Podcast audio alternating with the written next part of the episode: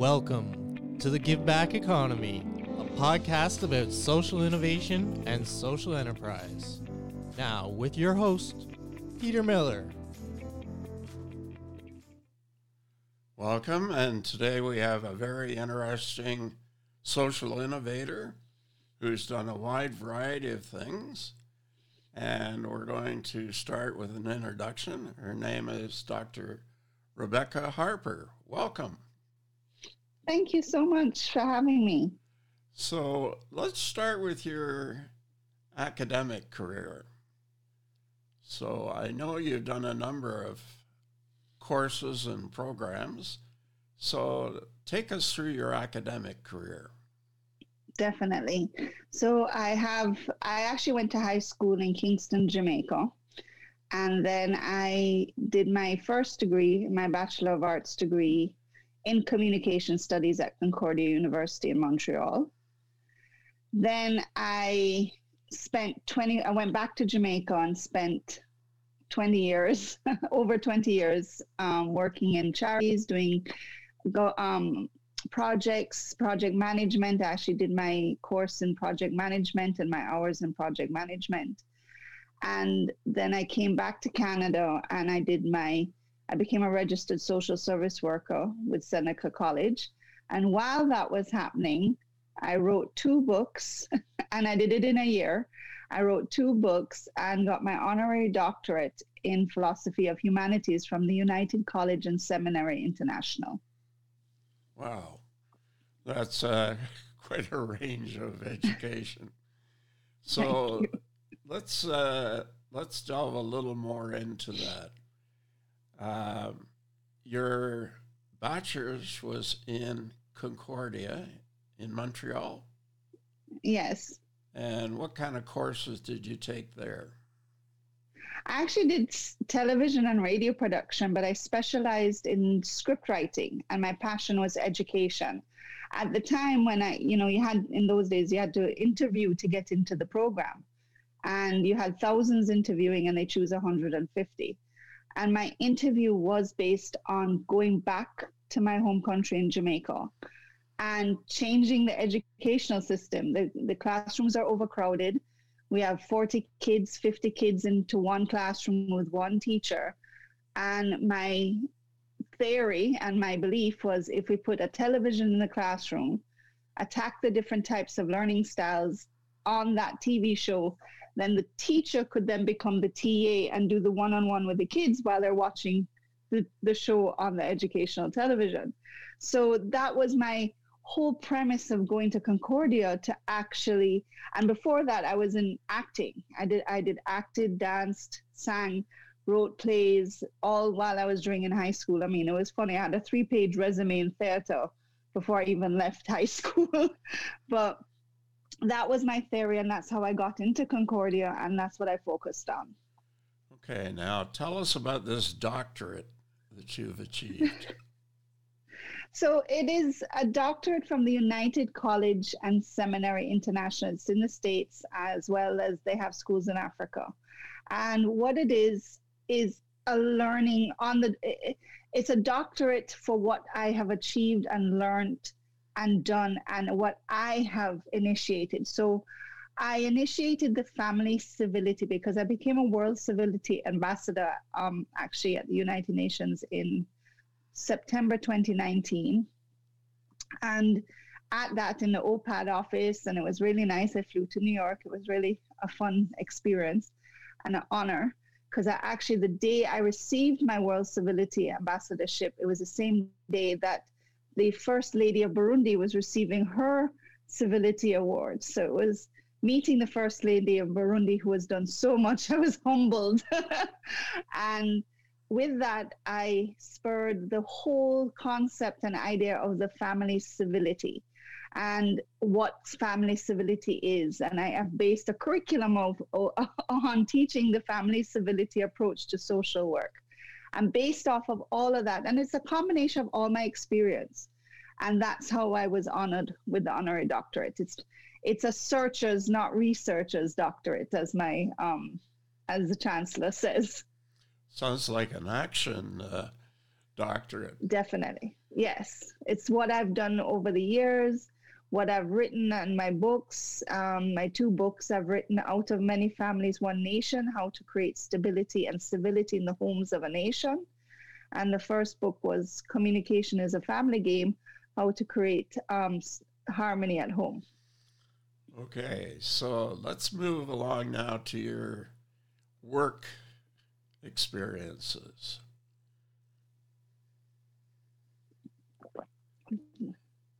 That is extensive. um, in Jamaica, I I started out with oh, I'm thinking back. I actually got a job at the Canadian High Commission, and I was a consular officer there for five years. That was intense. However, even then, I was developing programs um, teaching wardens to have emergency response in five countries, being in charge of five different countries. At the time, I actually got the highest security level in the world for locally engaged staff because I was just, I mean, my high commissioner at the time was like, Rebecca, are you going to become a high commissioner? I was about to go and take my exam and I got married and ended up staying in Jamaica.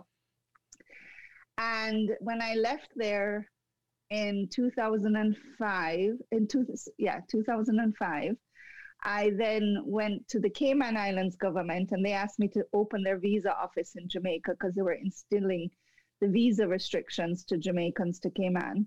So i did that.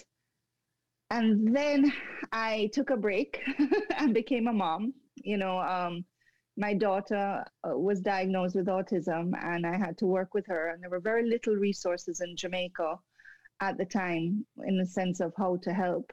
So I did all the research I possibly could and did I developed educational videos for her dyslexia, getting her to read, getting her to spell, and just being that innovator, you know, trying to make things work. And then I said, well, if this works for my daughter, imagine how many children don't have access to this information being in a third world, a developing country. So I decided to take my videos to schools, public schools, test them. They were working. I got a 100% success rate. 100%. Can you believe it? Um, those who had a learning difference took a little longer to get 100% on their spelling tests. Um, and those who didn't just got it within watching the videos once. And I tackled all the different types of learning. Um, with that, I started my radio show um, Parent to Parent, where I was the only parenting show on radio. And I was, and that show lasted eight years. and even when, and it was five minutes once a week, but I would have ministers of education. I'd have, I have people coming to me, oh, I love your show. I said, Oh, I haven't been at that station for a year. I'm now on a new station. but they, it was very impactful. And what I was told about the show by a, a, a, prominent sociologist. He, he headed the Institute of Jamaica. And he said, Rebecca, your show changed the way people thought about parenting and children. And I spoke a lot about my daughter's autism. I spoke a lot about dyslexia. I spoke a lot about digging deeper when a child misbehaves and not just beating or getting upset. So I advocated from then. And then um, at the same time doing that because i just love radio production and i loved being on radio and writing the shows i actually started again due to my daughter we realized and researched that pesticides and um, on vegetables and all of that can cause autism and behavioral issues and so on. So we decided to start an organic aquaponic farm and using what we could find in jamaica and then we saw this interdevelopment bank competition, and we said, hold on, we could really change a community with this. If we do central nursery, um, central packing system, we put the hydro and then we switched to hydroponics because it was a lot more scalable with hydroponics as opposed to the fish. Also, let's just say cats in our area loved our aquaponics because we got rid of, uh, we killed a lot of fish trying to find out how the system worked but we got it down. We we did we spent as we said, we spent a million dollars and three years in research and development on the best systems that can work. But the key was building it in Jamaica, building it for the tropics, right? We don't need the greenhouses. We don't need the environmental restrictions that Canada or the US does because we have one temperature. So we ended up writing the project and putting it in my community. And it was a rural community. It was outside of, it was near to Kingston, but very rural. And we empowered so many families. And what I saw with the community project was how the community grew using the economic factor of seven. So we were we what we wanted to do was have the taxi drivers take the produce to the supermarket. So they benefited from the project. The construction people and the plumbers they benefited from the project because they were building the systems. Those the women who stay at home they were empowered because we put the systems in their backyard. We, it was a 15000 square foot um sorry it was 17000 square feet in total but each home got 1500 square feet of a hydroponic farm and what it was we produced 600 heads of lettuce a week and 800 um, herbs a week. And the, what they would do is come to my house. We'd come and do the central nursery. And eventually when i did the project in another community the school actually got the nursery.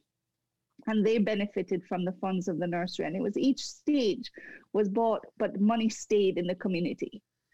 And idb loved it. It was a, a successful project and then I um, moved on to that project due to personal reasons. We had to close, and for we moved on i moved on to working for a charity a large charity in jamaica head of their agriculture and fishing because my i grew up with a i'm a farmer's daughter and um, my father taught me a lot about goats and pigs and small ruminants and i just love animals. I have a passion for animals. So I took all that knowledge and I took that business sense of the hydroponic farming and the marketing and everything that I'd learned throughout the years in running a business and I went into the communities. And I was able to communicate at different levels of language and education, but everybody could learn business. It was not, and there was not a, per, a person, you know, they left school at grade nine could hardly read, read and write, but they knew and they could understand how to calculate their their math, how to calculate how much feed they needed, how to, and I just had to put it in the language that they understood. They even by the end of it, they even knew how to market, and it was so amazing. And it, a light bulb came up. If we just show civility and respect to communities, and learn how they speak and not go down to their level because it's not going down a level. Just because I have a university degree does not make me any better than the person who has lived their life learning their knowledge in the streets or learning their generational knowledge. So They're where did, where did you go? Where did you go from there? um, so I left there and I actually ran the National Zoo. Yes, I got recruited from there to become the general manager of the Hope Zoo. And while I was there, I transformed the zoo into the center of education. So no pulling back from my special needs education experience and pulling from all of that. And I was sitting on several boards by then because my radio show had actually ministers of government were started asking me to be on like the early childhood commission and the um, family, the protect, Child Protection and Families Commission agency. So they, you know, I had a lot of knowledge, and then I was on the Natural History Museum because of the zoo. So I was getting a lot of national knowledge, and with the zoo, I created actually the one, the only recycling program called iZoo Cycle, and I did the research. I'm like, are you saying that uh, this is the only program in the world being done like this? And what we did was for admission into the zoo, we got sponsorship and donors, but we had a plastic bottle problem. Jamaica was produce, Jamaica was using 7 million plastic bottles on the island a year. And I'm like, this is ridiculous. And it was going into our rivers, it was going into our sea. So I said, I wonder if I could get people to sponsor the zoo and tickets to the zoo. And in return, the families and the children bring plastic bottles to pay for their tickets. In three months, we collected half a million bottles. Half a million. So doing the math, and that was just on a pilot program and we were collecting up to a million bottles in six months by the time we were so we could easily collect all the bottles recycle them and send them off with just our little zoo in the same time we were teaching them how to make piggy banks out of the plastic bottles. We were teaching i had a whole curriculum for early childhood to teach resilience and to teach cultural identity to teach numbers and letters. All of that happened while i was at the zoo. And I and I because my passion is education. My passion is empowering families, and we worked with boys on probation, and they fought with pet therapy and animal therapy, and that was a success. So all we're using our zoo to be more than just hey, let's look at animals.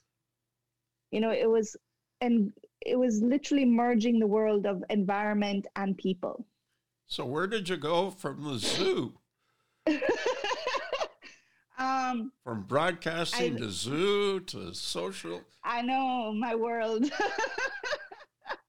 I then came to Canada, but just before I came to Canada, I took a six month consultancy contract, again with the IDB, um, with youth youth employment, and I developed a commu- national communication plan for them to bring in, um, and I brought in dancehall artists, very celebrity musicians in Jamaica to promote um, work ethic and soft skills and how to, you know, just to be that better person and the youth related. And then I spoke with all the businesses to hire the people. So, and the educators to look at integrating the apprenticeship program because we didn't have what we have up here. And then I, I ended up moving to Canada in August of 2018 um, because believe it or not, I was actually struggling. I and again, family civility, a lot of my knowledge over divorce and um, what was happening in my personal life influenced a lot of family civility. And when I came up to Canada, I had to for my kids because my I've reached I reached a point with my daughter, especially where I needed the resources for her. And I was a I am a Canadian citizen, so, because that's a whole different other story.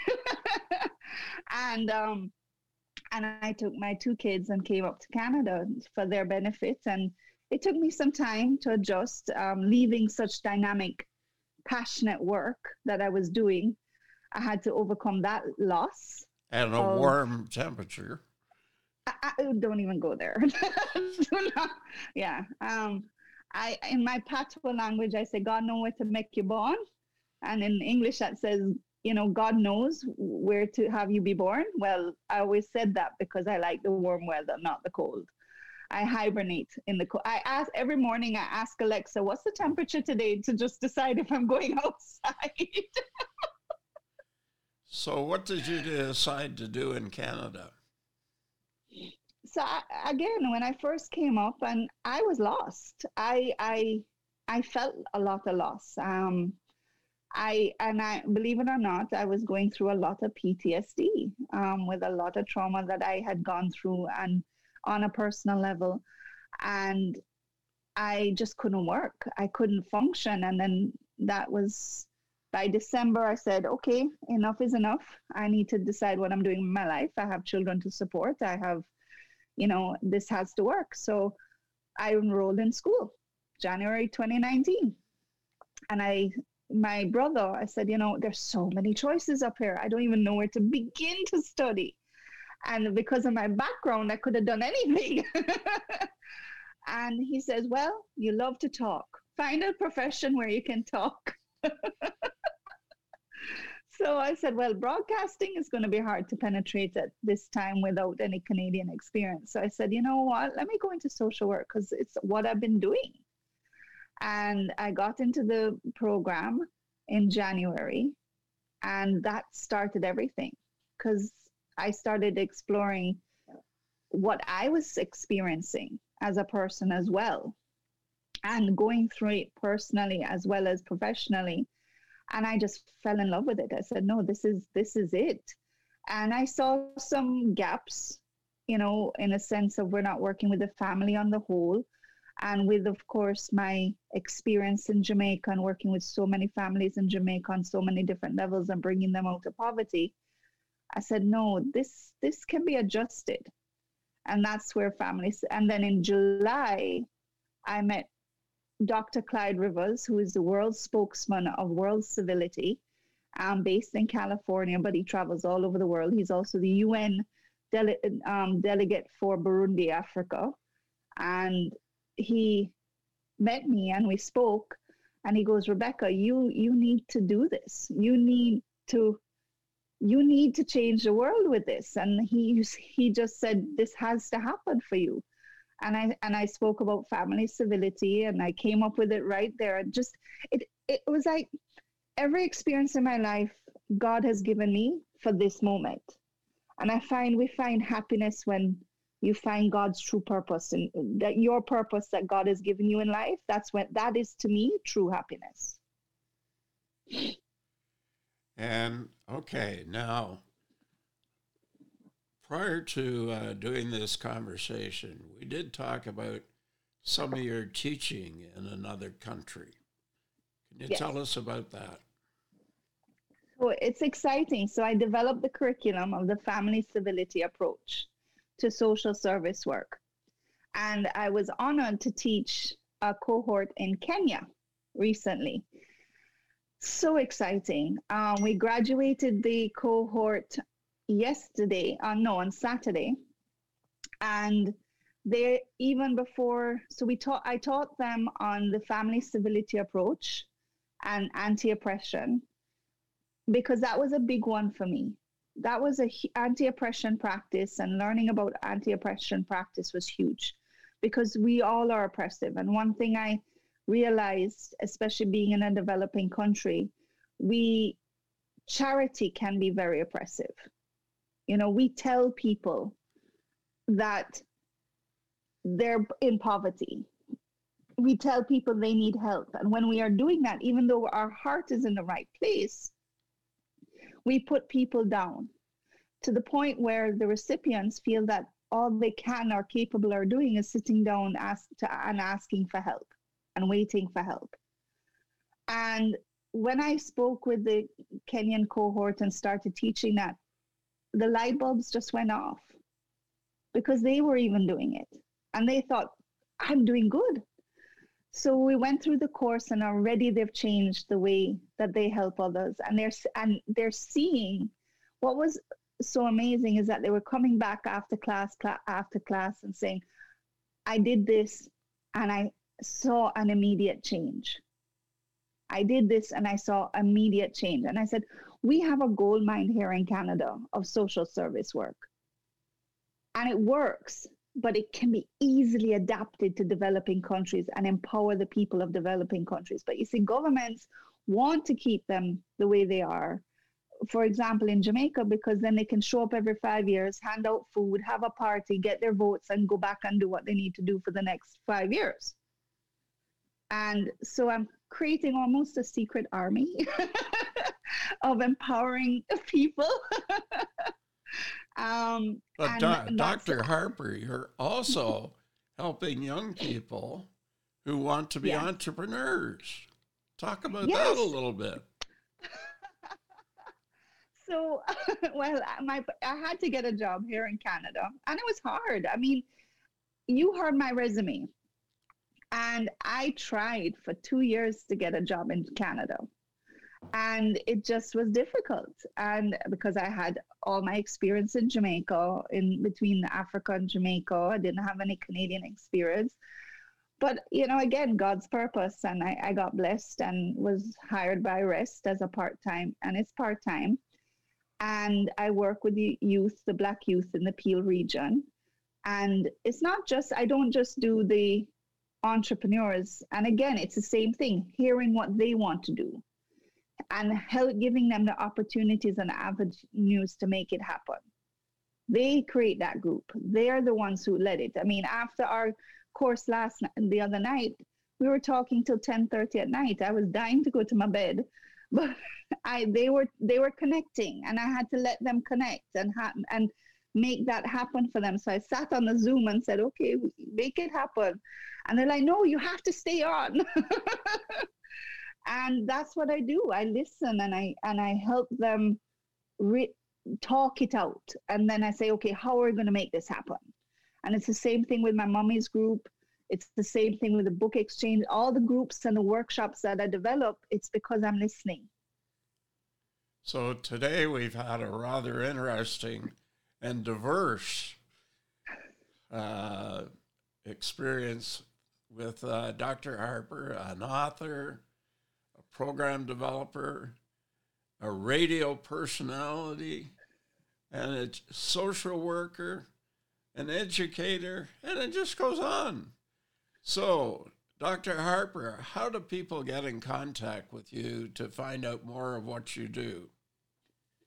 Oh, uh, well, my website is the Family Civility Institute. So, and the website is www.familycivilityday.com because I've actually gotten a proclaimed day um, called the National Family Civility Day on November 15th.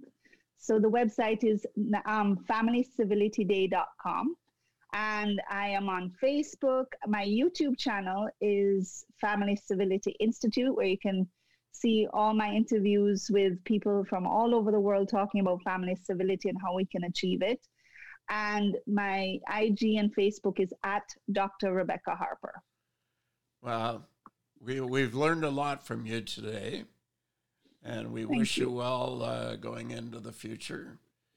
You Thank are, you so uh, much. you are definitely a social innovator, and you are making a change. Thank you for being with us today. Thank you.